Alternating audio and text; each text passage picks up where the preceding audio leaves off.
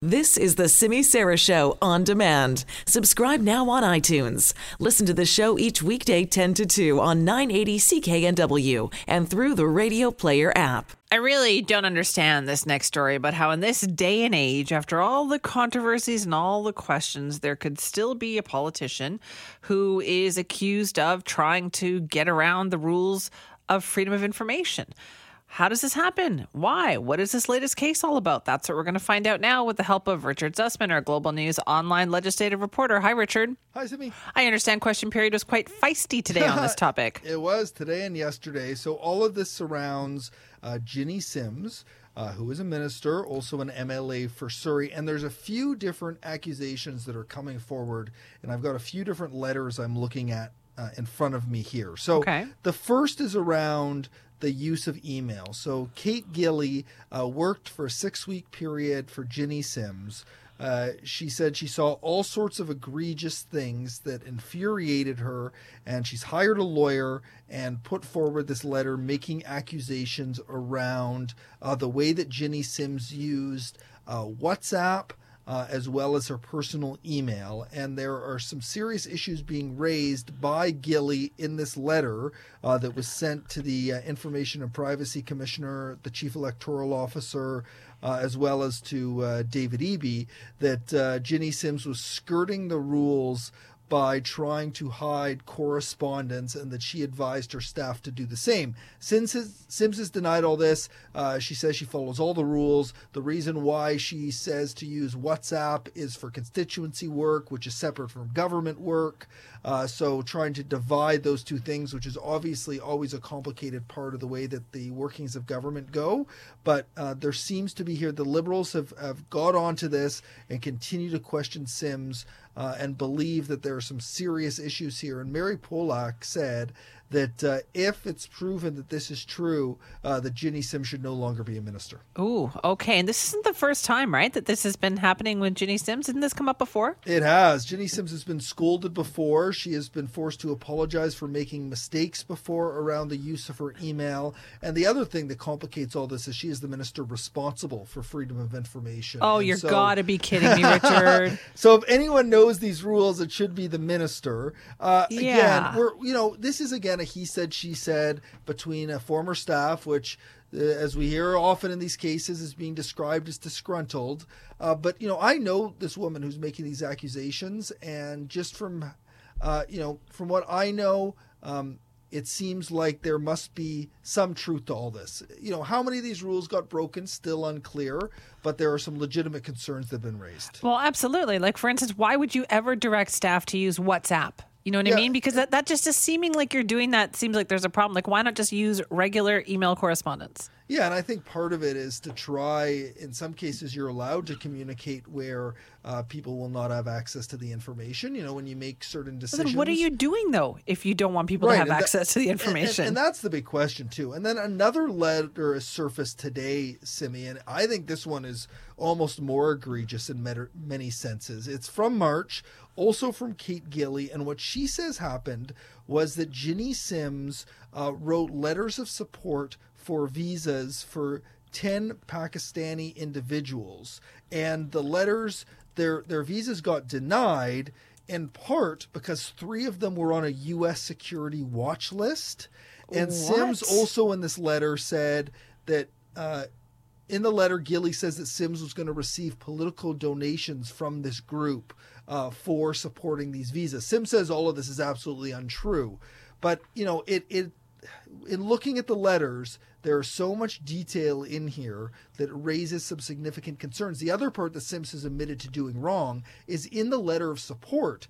Uh, her title of minister was used. Oh, wait, that's a no-go. and it completely inappropriate when you're as an MLA supporting someone in a visa and and Sims apologized for that today and said that that was a mistake made by staff which again is a classic line Yes. from government when they get caught out on these things so we have these two things uh, butting heads now accusations from Kate Gilly and I think they are pretty serious and, and are being looked at by the government you know part of the answer today from the government from David Eby was you know the process worked its way through the privacy commissioner and, and that's how it should be done but I, I think there's still a lot of unanswered questions here Uh, how th- this seems to be the one minister who continually runs into this problem, Richard, as we were saying there. How much of a concern is that for the premier at this point? I think it will become a bigger and bigger concern as there becomes more and more attention about this. You know, what we've seen these issues with the previous government, triple deleting emails, Yeah. quick wins. Quick wins ultimately uh, let uh, some ministers were. Uh, John Yap lost his job as a minister because of quick wins. Triple delete, no ministers lost their jobs. I, you know, with the public, it's hard to explain. I think people are probably listening to this saying, Richard, I don't know what you're talking about. I don't really understand what the big deal is. But from the point that you made, Simi, I think people are don't understand why uh, politicians try to use their influence to help people who sometimes can be a bad guy or use things like WhatsApp where you can hide text messages. Like I think that resonates Well, in the public's yes. mind. So I think John Horgan will have to have a serious look at this. Obviously, conversations will be had and have been had with Jinny Sims about why this happened.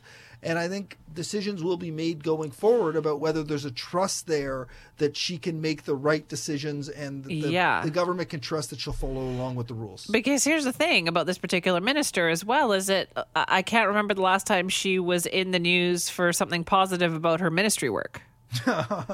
right? I'm trying to remember. Yeah, I Um, can't remember you, versus well, us talking about her when something like this comes up. And, and it is a bit of a tricky ministry, citizen services. You know, not one of, as they describe, the sexy ministries. You know, it's a nuts and bolts, the job of government. Uh, you know, make sure that the wheels are moving in terms of, uh, you know, service offices and things like that. But you're right. You know, she has been. Uh, in the spotlight for this, Melanie Mark also was in the spotlight earlier for this as well, and you know, as these accusations continue to pile up, she was also questioned earlier for taking pictures with people who are known uh, to be involved in criminal activity. Uh, part of this is also we see these accusations often in the Indo-Canadian community. Surrey politics is something that vexes me often, um, but she can. There continues to be sort of accusations and allegations against Sims making bad judgment calls, which I think is the one thing that would have Premier Horgan worried. I would think so too. Yeah. Okay. So, what did Jenny Sims have to say about all this today? Uh, absolutely false. I wouldn't do that. I'm sorry for using my ministerial title. It wasn't me, it was my staff. When I noticed the mistake, I fixed it. Uh, you know, this is behind us. I've had these discussions. No big deal here. Uh, so, you know, not a huge surprise, but she adamantly denies that she asked for the donation. She adamantly dis- denies that she skirted the rules. She explains that she was trying to uh, split apart the work done in the constituency from that of government. So, you know, I, I'm not surprised by the answers. Uh, I think they were to be expected, but that's what she said to us uh, just about uh, 15 minutes ago. also with the donation issue uh, above, above and beyond the title thing and the donation issue is you wrote a letter of support for 10 people who are on a us watch list how is she determining who she writes letters of support for Yeah, it's a good question. So three of the ten were on the list, uh, based on what we see in this letter here, uh, and uh, it's unclear. You know, these seem to be friends, or uh, you know, have they described here? Drop everything and deal with this. Quote in the letter. Uh, there's a part here about them being closely related to one of her staff. Uh, Jinny responded saying that I should leave it with her and tell no one.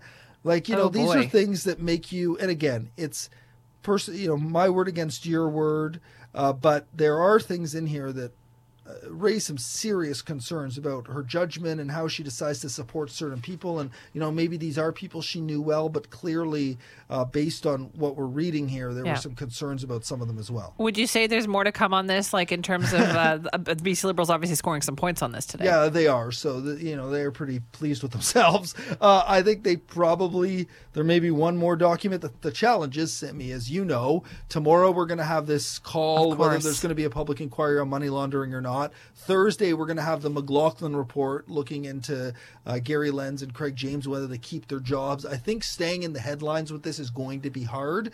Uh, there are only a few of us, Keith and I, are the ones doing the the lug work here for Global. We, you know, it's there's not there's not there's be only so is what you're many minutes in the day, and so I feel like this is a big one today. Maybe we see it tomorrow, but by the time this public inquiry decision comes by eleven, all eyes, politicians, Yeah. journalists, everyone will be on that. So I, I think there may be more to come on this, but I think For that- now, she may just be a, a luck of timing for her. exactly. Got it. All right, Richard, thank you for that. Yeah, Simi, my pleasure. Talk to you soon. That is Richard Zussman, our Global News online legislative reporter, talking about the latest goings on over in Victoria today. Where, yeah, there is a lot of concern at this point about NDP MLA Jinny Sims. She's been accused of skirting FOI rules again uh, with accusations that she directed staff to use WhatsApp, which of course, if you use WhatsApp, you know one of the uh, one of the privacy issues with WhatsApp is that it deletes the messages right after a period of time. So why would you be asking staff to use that as well as she's using it herself? Uh, some letters, all this kind of coming out from the BC Liberals today, but it did make for a very lively question period. But Richard makes an excellent point. Uh, this is not the first time that Jinny Sims has been accused of having questionable judgment. But given all the other things that are going to happen in Victoria today, will they, you know, will the NDP be able to change the channel on this? Uh, and will she still be getting a grilling on this a couple of days from now? Chances are probably not.